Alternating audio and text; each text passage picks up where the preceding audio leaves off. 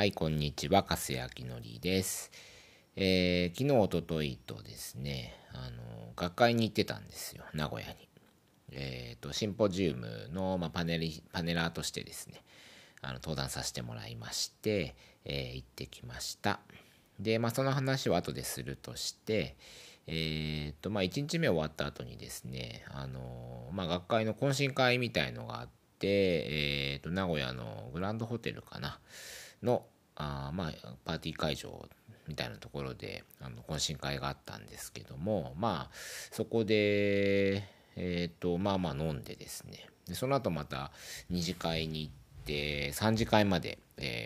おとといかは行ってたんですけど、あんまり僕自身お酒ね、皆さんよく知ってると思うんですけど、飲んでるイメージが多分ないと思うんですが、よく最近はセーブしてるでしょとかって言われるんですけども、確かにセーブはしてます。なんでかっつうと眠くなっちゃうから、飲んでるとね。でも好きなんですよ。お酒自体は好きなので、飲むは飲むんですけども、でも家じゃ飲まないんですよ、全然。で、一昨日はですね、懇親会があって、みんなと喋りながらですね、学会久々だったので、いろんな久々の方と出会ったりとか、もちろん初めましての方ですね、シンポジウムで講演を聞いてくださってご挨拶しに来てくださった方とか、いろんな人とお話ができるので、楽しいから飲んでたんですけども、2次会もそれなりに飲みまして、3次会もそれなりに飲んでたのかな。結構飲んだんですよね。特に眠くはならなかったんですよ、その時は。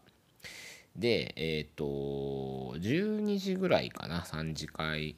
解散だっつって、ホテルに僕はですね、そこから、歩いて10分かかんないぐらいのところにホテルだったんですけど、ホテルまで帰りました。で、途中でですね、ちょっとあんま懇親会も2次会も、3次会もそんなご飯はね食べてなかったので、喋ることにちょっと夢中になっちゃってですね、お腹空いたなってなって12時ぐらいに。で、一蘭があったんですよ。なんで久々にちょっと一蘭に寄ってですね、一蘭を食べてしまったと。で、またラーメン食べると今度は甘いもん欲しくなっちゃうんですね。もうこれ一番良くないやつなんですけども、たまにはいいかってことで帰りにコンビニに寄って、アイスを買ってですね、食べたっていう、そんな大体学会とか行っちゃうと、やっぱそういう食生活がどうしても乱れちゃうっていうね、学会とかも出張とかですよね、乱れちゃうんで、気をつけてはいるんですが、たまにはいいかなってことで、そんな、お酒とラーメンと、アイスっていうね、言ってみればそんなにこう健康的ではない、食事なんですけども、幸せですよね。食べたいもの食べるっていうのがいいかなと思います。で、ちょっと学会の話に行きますか。今回ですね、名古屋の、で開かれたんですが、NPO 地域共生を支える医療介護市民全国ネットワークという、NPO さんがありまして、そこの学会に、ご招待といいますか、パネリストとして、ね、登壇してきました。で、もともと知り合いのですね、昨日もシンポジウムの、紹介であったんですけども、宮崎歌子さんっていう方が中心となってですね、シンポジウムをやりました。で、テーマがですね、断絶を考えると、在宅医療における断絶を考えるみたいなところでですね、さまざまな立場からの断絶っていうものをですね、話をして、パネルディスカッションを行うみたいな感じだったんですけども、宮崎歌子さん、もともともう10年ぐらい前からかな、知り合ってからですね、飲み友達といいますか、本当に昨日もさっき言ったんですけど、紹介の時にですね、座長が歌子さんが飲み友達を集めてシンポジウムにしたみたいな面白いこと言ってくださったんですが、確かにそうなんですよね。で、他の人たちも小川淳也君っていう、同じ理学療法士で、パーキンソンのですね、パーソナルトレーニングをやってます。最近すごく日本でもだいぶ有名になって、本も出したりとかですね、テレビも出たり、この間バルセロナで学会出てきたりとかですね、すごい活躍してる方ですね。で、もう一人は、送り人のお葬式の、木村さんって代表の方ですね。映画の奥ビートの、納棺師の指導を木村さんのお父さんが行ったってところで、結構そこからバーって有名になって、ました。であとは座長がですね、内田先生というこの NPO の、理事を務められている方ですねが、一緒になってお話をしました。で、断絶の話だったので、歌子さん、宮崎歌子さんは、市民と代表としてというか市民としてですね、で僕としては訪問看護ステーションとか、たまれの授業をやってるので、いわゆる医療とか、福祉介護もそうなんですけど、比較的町の視点、住民の視点とも入れて話をしました。で小川淳也さんは、PT としての、パーキンソンというところですね。なかなか保険の中での、治療だったり、リハビリってものがなかなか難しいところなんで、彼は自費でやっていますので、そういう意味での保険、社会保障以外のところですね、インフォーマルなサービスにとってのことをお話ししたりとか。で送り人の木村さんに関しては、お亡くなりになられた後ですねの、葬儀とかですね、納棺師の立場としてのお話をしたみたいなところだったんですけども、この NPO がとてもいいところはですね、僕昨日初めてこの回に出て、お話も聞いたんですけども、懇親会で今の会長さん、理事長さんか、すごいこと、面白いっていうか興味深いこと言ってて、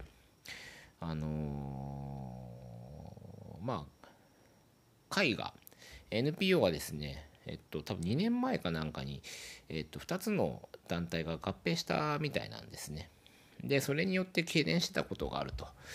でそれ何かっていうと、医師が多くなってしまうんじゃないか、それを懸念してたんだけどもみたいな話をされてたんです。すごい面白いことをおっしゃるなと思って、やっぱ医師が固まってしまうと、これは、今、ね、政府が掲げている地域共生社会というところに、目指すっていうところだとちょっとこう障壁になると、そこまでは、そういうことをはっきりとはおっしゃってなかったんですけども、そういうようなイメージで僕は取りました。なのでこの会の目的とですね、会員の心得みたいなところで面白いこと書いてあって、目的は地域共生社会の構築および維持発展に寄与することを目的にするっていうふうに書いてあるんですけども、会員の心得っていうのはですね、会員は誰もが当事者であることを自覚してってことがまず書いてあって。で医療に介護に関わる職種で市民をはじめ立場を問わず連携協力して活動を行うと。なので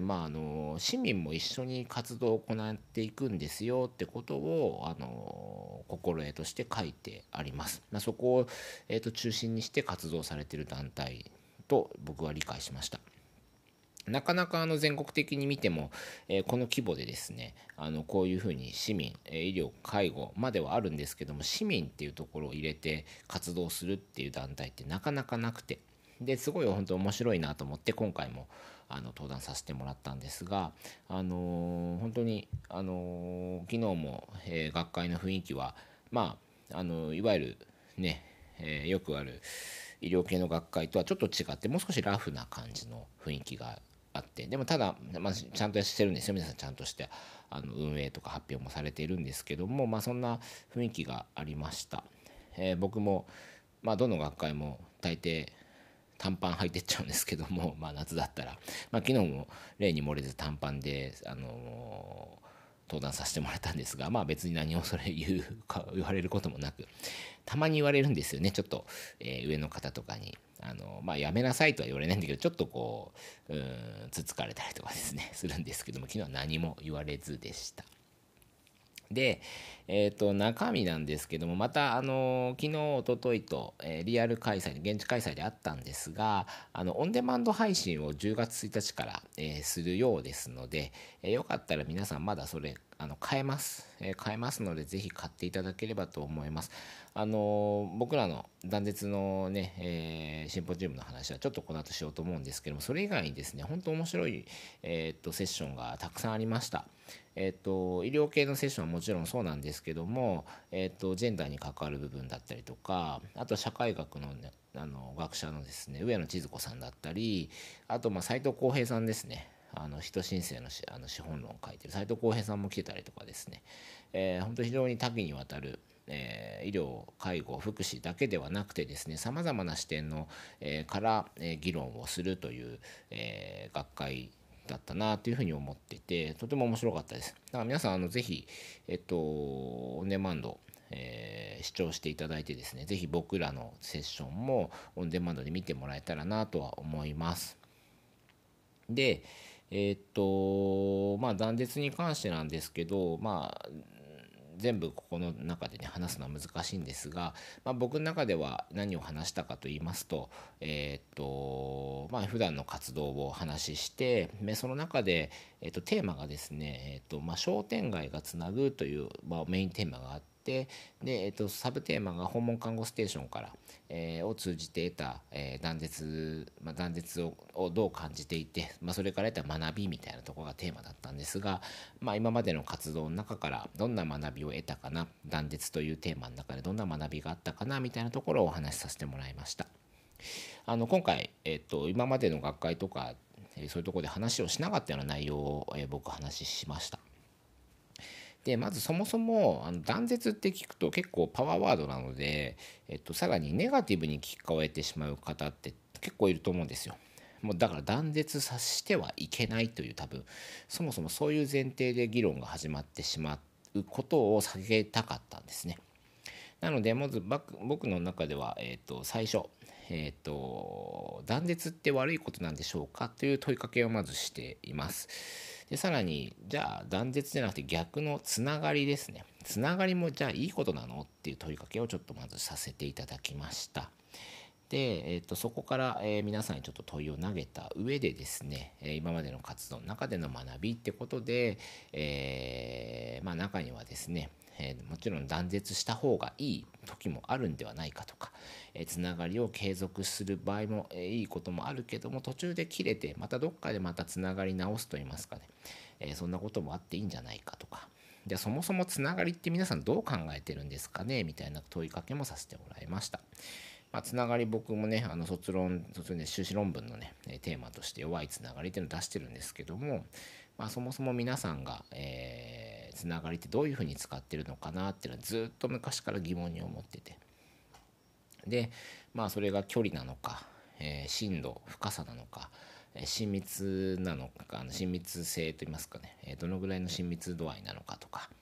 いろんなつながり方があるとは思うんですけども、時間とかね、それどこまで考えてるのかなってところが多分あんまりそこまで考えてないとは思うんですよ。でまずそこを考えてほしいですみたいな問いかけをしたり、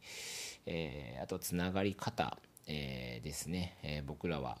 きっかけ作り、たまれは人物ことが出会うきっかけ作りの場にしているというふうなことを言ってはいるんですが、いきなりね例えば、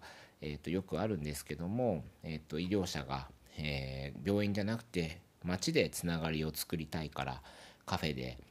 カフェを開いてそこに医療者がいて相談に来てもらうっていうやり方がよくやってるとこあると思うんですが、なかなかそれでは、人は集まらないかもしれないし、集まったとしてもおそらく本音で話をしてくれないっていうことが起こると思ってます。で、それは、やっぱり医療福祉、医者とか看護師とかっていう専門職として関わってしまうとなかなか本音ではかかってくれないんじゃないかなという、僕の、研究の中での調査とかでもそういうことがあったんですけども、そういうところもあるので、まずはそうやって答えに直結するような、まず事業といいますかね、ものはやらないっていうのが僕らのコミュニケーションの取り方、設計で、その前にどれだけ種まきとかきっかけ作りができるかなってことを、ポイントに置いてコミュニケーション設計してるんですよみたいなお話をしました。例えばフラットスタンドでは来たことある方は分かると思うんですけど、めちゃくちゃ雑多じゃないですか。であの中にいろんなものが仕掛けられてるんですよね。本であったり、本もいろんな種類の本があって、医療から、ジェンダー、アート、漫画もあってとかね、いろんな本があったりとか、あとはそれ以外にも置いてあるものも食だったり、そこにもいろんなものが、さっき言ったジェンダーとか、なんでしょうね、いろんな種類の本が置いてあったりとかですね、ちょっと興味をそれぞれが興味を持ってくれるようなものを置いてありしてます。でコーヒー飲みながらですね、まずコーヒーみんな頼んでくれるんですけど、コーヒーとかドリンクとかをですね、まあそれ飲みながらなんかこの本気になってるなとか、なんかこの前に立って見てるなってところがあったりとかして、まあそれがまず仕掛けといいますかね、我々が仕掛けたものに対してちょっとこう興味を示してくれる1段階目だと思うんですけども、その時点で僕らは別に話しかけたりはそんなするわけではなくて、まあ、もうちょっとこう距離を詰めていくのを少し見てるといいますか、もしかしたら次の機会また来てくれるかもしれないしとか、まあ、それをもとにその方が話しかけてくれればこれ何ですかとかっていうところから始まれば、そこで話をしていて、実は僕ら医療福祉の会社がやってましてみたいな話になるんですけども、なんでまあさまざまなそれぞれの人の興味っていうのをですね、医療とか福祉文脈の以外のところで作っていくっていうコミュニケーションのきっかけ作りですね。でその先に、医療のことの相談できるとか、まあ、そういうところにつながっていけばいいかなというふうにやってます。まあ、そういうようなきっかけ作りの話を昨日は、させてもらったりしました。でまあ結構ですね面白がってくださって、その後もいろいろ名刺交換とかですね、良かったよなんてお話をいただいたりしたんですが、やっぱ今回地域共生社会というテーマがあったので、他のセッションでもつながりというようなことを話されてる方結構あったんですね。ただ、やっぱり何でしょうね、なかなかさっき言ったようなつながりとは何でしょうっていうような、そこまで話をしてる方ってもう ほぼいなかったです。まあ、つながり大事だよねとかね、つなぐことが大事、つながっていくことが大事、連携することが大事ってことはおっしゃるんですけども、確かにまあ大事なことは大事なんですが、ただ どんなつながりが大事なのか、どんな連携が大事なのかって、やっぱそこまでお話を、僕は聞きたいなというふうに思って、聞いていました。もちろん質問とかねすればいいんですけども、なかなかちょっとその機会がなかったんで僕はしなかったんですが、そういうようなやっぱつなぐとかつながりっていうところの、ワードがですね、まだまだ、すごくこうプラスチックワードですとか、なんか形骸化しているような使われてるのって、ずっと僕は感じているんですけども、それがたくさんあるなと思った学会でもありました。なのでこう医療福祉のところから